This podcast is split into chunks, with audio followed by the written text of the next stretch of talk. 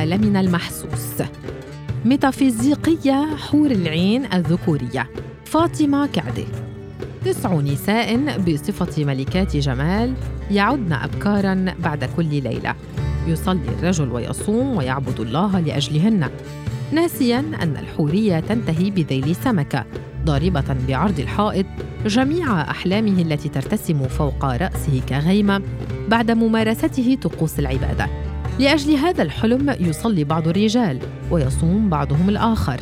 ويمارسون طقوس العبادة متناسين أن الأعمال بالنيات وأن لكل امرئ ما نوى. مجتمعيا يتقبل البعض ممن يسلمون بوجود الحور العين حديثا عابرا لرجل يقول الله يجعلنا من المتقين ويرزقنا جنات النعيم ويزوجنا بالحور العين وقد يتبعه السامع بضحكه وقول آمين إذ لا شك في أن العبارة السابقة لن تبدو غريبة أو مستهجنة من قبل القارئ أو السامع على حد سواء لكن ماذا لو قالت امرأة لزوجها؟ أرجو أن يعوضنا الله في الجنة بالولدان المخلدين. فهل سيكون ذلك امرا مقبولا بالنسبة إليه أو كفكرة عامة؟ هل ستكون مستساغة للمجتمع؟ تحدثني إحدى الصديقات في جو يملأه الهزار والمزاح قائلة خليني أقوم أصلي بلكي بفوز بشي واحد من الولدان المخلدين وبكون حليوة وبغيث في الكراش.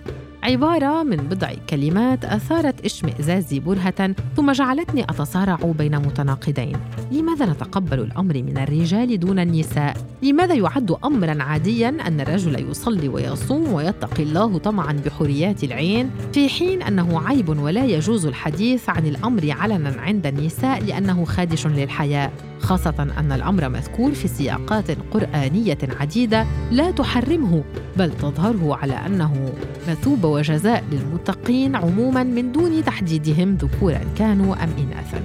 لا يستعر بعض الرجال بفكرة العبادة طمعا بالإفادة. إذا فلنصلي ونصم ونتصدق ونتقي الخالق. لعل عسى أن يكون جزاؤنا حرية من حريات الجنة تعوضنا عما نعيشه في الدنيا. هذا ما قاله رجل يدعى أبو كمال والسؤال هنا أيتعامل بعض الرجال مع الله على مبدأ وحدة بوحدة؟ وإن كان كذلك ما الذي سوغ لهم الأمر؟ وما الذي جعل لهم الحريات العين أمرا مسلما حتمي الوجود؟ أيعقل أن يكون المفسرون يغنون على ليلاهم ويعزفون على أوتار راقت لهم أم أن هذا هو ما هو مقصود فعلا بقوله تعالى إن المتقين في مقام أمين في جنات وعيون يلبسون من سندس واستبرقوا متقابلين كذلك زوجناهم بحور عين. ما لا شك فيه هي عدالة الخالق بين الجنسين كأمر متفق عليه بين الغالبية العظمى على اختلاف أديانهم. مسيحيين كانوا أم مسلمين إذ لا ريب عندهم في عدالة خالقهم.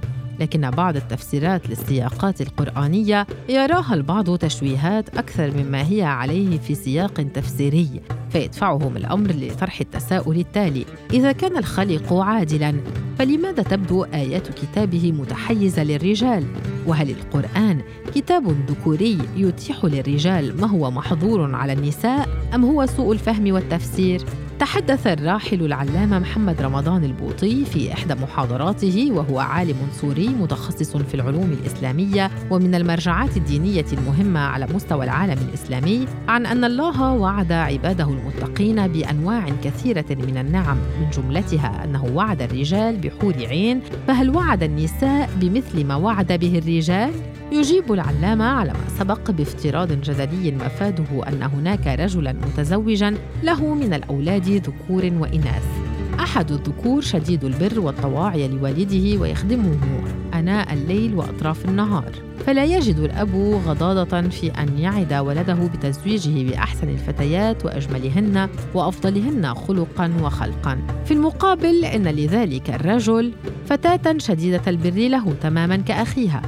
فهل له أن يخاطبها كما يخاطب الشاب بأنه سيزوجها شابا جميلا؟ تسعد بالسكون إليه وما إلى ذلك ويجيب بالطبع لا. قد يختار الأب لابنته رجلا صالحا لكن لا يخاطبها به. فالفطرة التي جبل عليها الرجل حسب قول العلامة أنه يطلب بينما الفتاة فطرت على أن تطلب.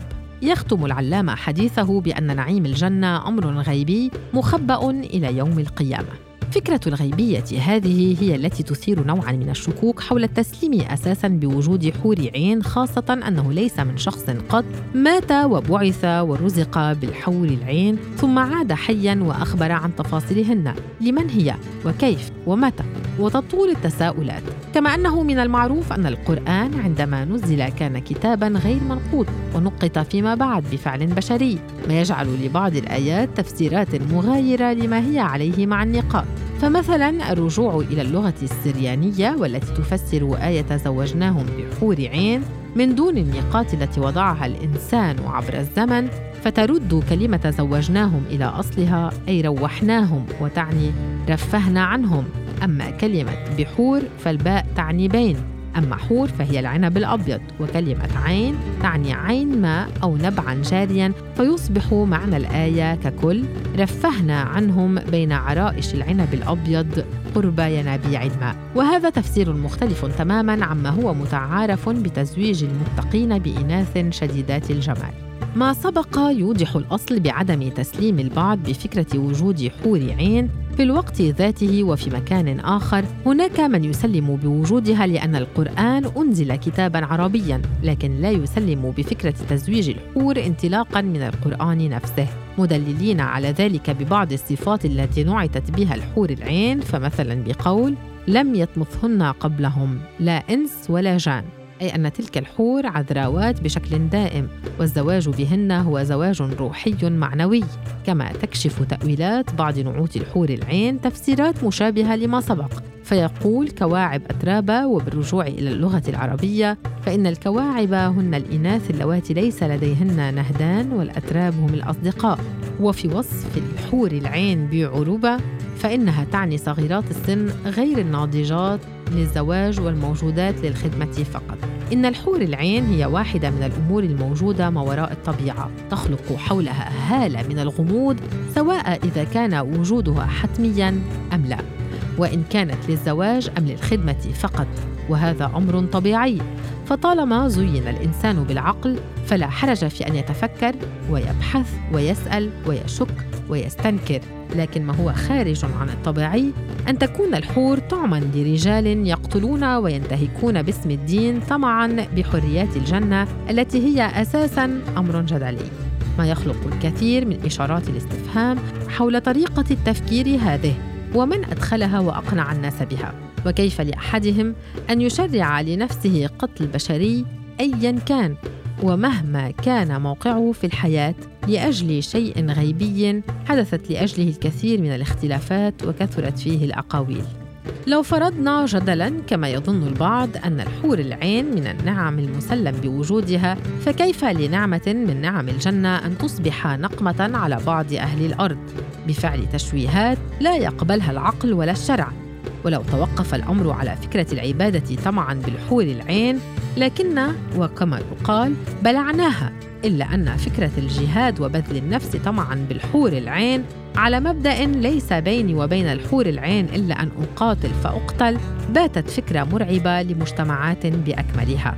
دروس واجتماعات مغلقة وسرية في بعض صفوف الكتائب العسكرية لبعض التنظيمات الإرهابية لا يعلم محتوى ما يعرض فيها إلا من يحضرها. يقال إن في ذلك تحريضا للشباب لبذل أنفسهم في سبيل اللقاء بحريات الجنة التي وعد الله بها.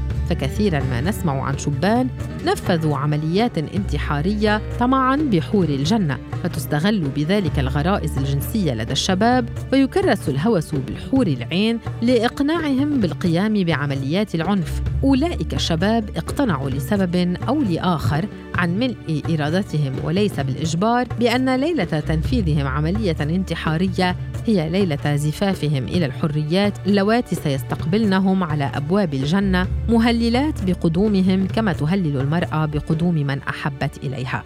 بعض الأفلام والمسلسلات العربية تطرقت مؤخرا إلى عرض نمط حياة بعض الكتائب المسلحة التي تجند الشبان للقيام بالعمليات الانتحارية كمسلسل غرابيب سود مثلا ليظهر المجاهد المستعد للعملية الانتحارية كعريس يستعد لليلة زفافه. فيستحم ويتطيب ويلبس حلة جديدة وينتظر مثواه الأخير أي مثوى يرتجي من ينفذ عملية انتحارية تودي بعشرات الأرواح. هذا إن لم نقل المئات. ذكرت مقالة تقدم طرحا مشابها. أن بعض الرجال الذين نفذوا عمليات انتحارية لاحظ أصدقاؤهم على ملابسهم آثار مني ما جعلهم يظنون بأنهم أصبحوا بجوار الحور العين إلا أنه علميا يسمي الطب تلك الحالة بالمظاهر الرمية إذ يفرز الجسد كافة السوائل خارجا بعد الوفاة بفترة زمنية وجيزة.